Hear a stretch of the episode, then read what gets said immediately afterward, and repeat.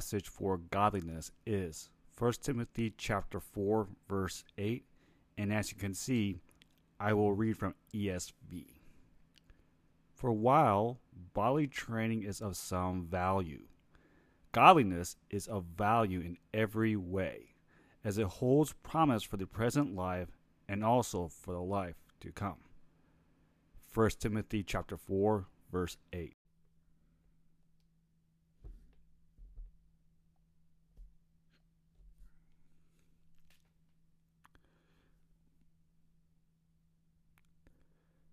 First Timothy chapter 4 verse 8. For while bodily training is some value, godliness is of value in every way as it holds promise for the present life and also for the life to come. At the beginning of this, we saw that bodily exercise does profit a little. We should try to do all that we can to take care of our body, that is temple of the Holy Spirit. Yet, when body exercise is compared to godliness, it really has no value. We spent looking at what godliness is not. Is not about outer appearance. We need a change of heart. We need to replace our heart of stone with a heart of flesh. We do that by being born again when we believe in Jesus with our heart and confess his name with his mouth that he is Lord. That's how we receive the gift of salvation. Along with that, the blood of Christ makes us holy. The Holy Spirit sanctifies us until the day of Christ. And for a while, we took at what godliness is. We saw that wanting to be pure and holy is one of them. We saw wanting to glorify God is another one. And in the last audio, we saw that wanting to glorify God, to be godly, is wanting to share the gospel. We see that the Great Commission was written in the first five books of the New Testament, and it is a command from Jesus to go share the gospel. And he said in Matthew chapter 10 that when we brought before others that we should not be anxious and we should not be worried because the Holy Spirit will speak through us. The Spirit of truth will remind us of all the things that Christ has taught us. And now we are at the last part of this series. We are going to look at one more act of what godliness is. To go there, I'm going to take us right over to Matthew chapter 20, verses 25 to 28, and I will reveal on another act of godliness.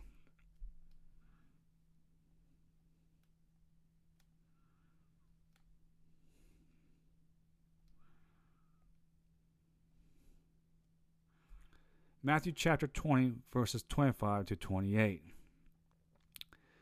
And this came after the apostles, the sons of Zebedee, wanted Jesus to give them the privilege of sitting right next to him. And he told them that it's not something that he could give to them. And Jesus uses time to teach them on what it means to be great. But Jesus called them to him and said, You know that the rulers of the Gentiles lord it over them, and their great ones exercise authority over them. It shall not be among you. But whoever would be great among you must be your servant. And whoever will be first among you must be your slave. Even as the Son of Man came not to be served, but to serve, and to give his life as ransom for many. Along with wanting to pursue holiness, glorify God in all that we do, and sharing the gospel, serving others, like Jesus says, is another act of godliness. When we combine holiness, wanting to glorify God, sharing the gospel, and serving others, its aim is to glorify God. It's an act of obedience to God to glorify Him. That is godliness at its highest wanting to glorify God in all that we say and do and obey Him. When the Son of God lived 30 plus years on this earth, he gave us an example to follow. He said, I did not come to be served, but to serve. Another example of Jesus serving is found in John chapter 13. In John 13, Jesus washes his feet. And we see that story began in 12 when he had washed their feet and put on his outer garments and resumed his place he said to them well actually we see why he did it explained in verse 12 he says do you understand what i have done to you? You call me teacher and lord and you are right for so i am. If then your lord and teacher have washed your feet you also ought to wash one another's feet for I have given you an example that you also should do just as I have done to you. Truly, truly, I say to you, a servant is not greater than his master, nor is a messenger greater than one who sent him. Jesus washed his disciples' feet because he wanted to give them an example to follow. He was given an example of a servant. As follower of Christ, we are servants we serve others for the purpose of glorifying God. We serve others to have an opportunity to share the gospel with them through building a relationship. That's what Jesus did on earth in his three years ministry. He built relationship with others. He did not just do miracles, signs, and wonders, but he involved his life with others. He built that relation where he puts himself in the place to reveal to him that reveal to them that he is a son of God. He is the Messiah. He gave us an example to follow. And in the same chapter, Jesus says this to his disciples in John chapter 13, verses 34 and 35. He says, A new commandment I give to you, that you love one another, just as I have loved you. You're all to love one another. By this all people will know that you are my disciples, if you have love for one another. That's another thing that sets us apart, that our love for each other reveals that we are disciples of Christ. We do not serve others so we could edify and be great and glorify ourselves. We serve others because we love God. We want to express that love in all that we do. And the second greatest commandment is to love others as Christ has loved us.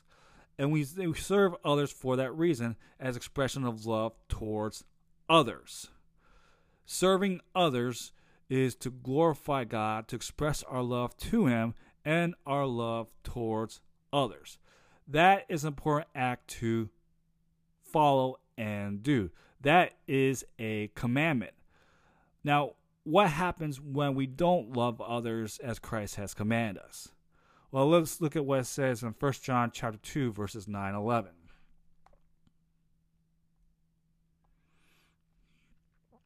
John writes, Whoever says he is in the light, in other words, born again, and hates his brother, is still in darkness. So we have hatred towards others we are not in the light, but are still in the dark. Whoever loves his brother abides in the light, and in him there is no cause for stumbling. But whoever hates his brother is in the darkness and walks in the darkness and does not know where he is going because the darkness has blinded. Hate is work of the flesh. We are all born with hatred. You don't have to teach a child how to hate others because it already knows how to do that. Well, when we receive a heart of flesh, that hatred is replaced with love. It should be replaced with love. We should have love for others. Because if we don't have love for others, we do not have the light. Now, it's so important to not just say we love others without any acts. Love without acts is dead faith. Look at what it says in James chapter 2, verses 14 and 17.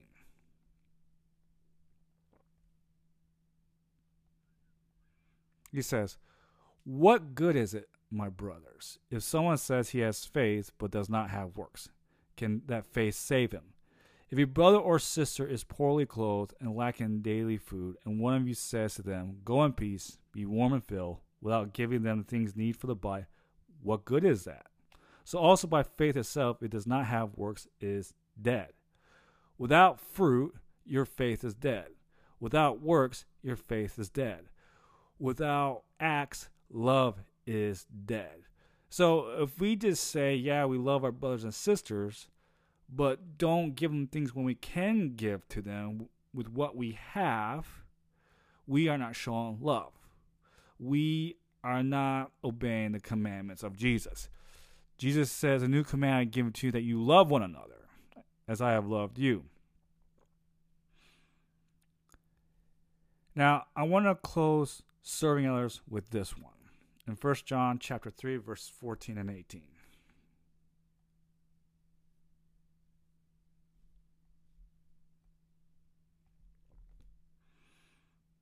John writes, We know that we have passed out of death unto life, because we love the brothers. Whoever does not love abides in death. Everyone who hates his brother is a murderer, and you know that no murderer has eternal life abiding in him. By this we know that he laid down his life for us, and we ought to lay down our lives for the brothers. But if anyone has the world goods and sees his brother's need, yet closes his heart against him, how does God's love abide in him? Little children, let us not love in word or talk, but in deed and in truth. To love in deed and in truth is to share the love of God with others. When we have things and we know that we can give them, but do not give them, we do not have the love of Christ in us. We are not abiding in Him. Therefore, we ought to serve others out of a love for God and love for them. And again, the acts of godliness are wanting to pursue holiness, wanting to glorify God in all that we say and do, share the gospel with others, and serve others. We do all these things not to show the world that we're holy and that we could have glory to ourselves by their expression and their appreciation, but we do it out of our hearts. We do it out of the love of God and love for others. We want to obey God. We want to honor and glorify Him because we too should want others to be born again and have eternal life. And that concludes godliness is.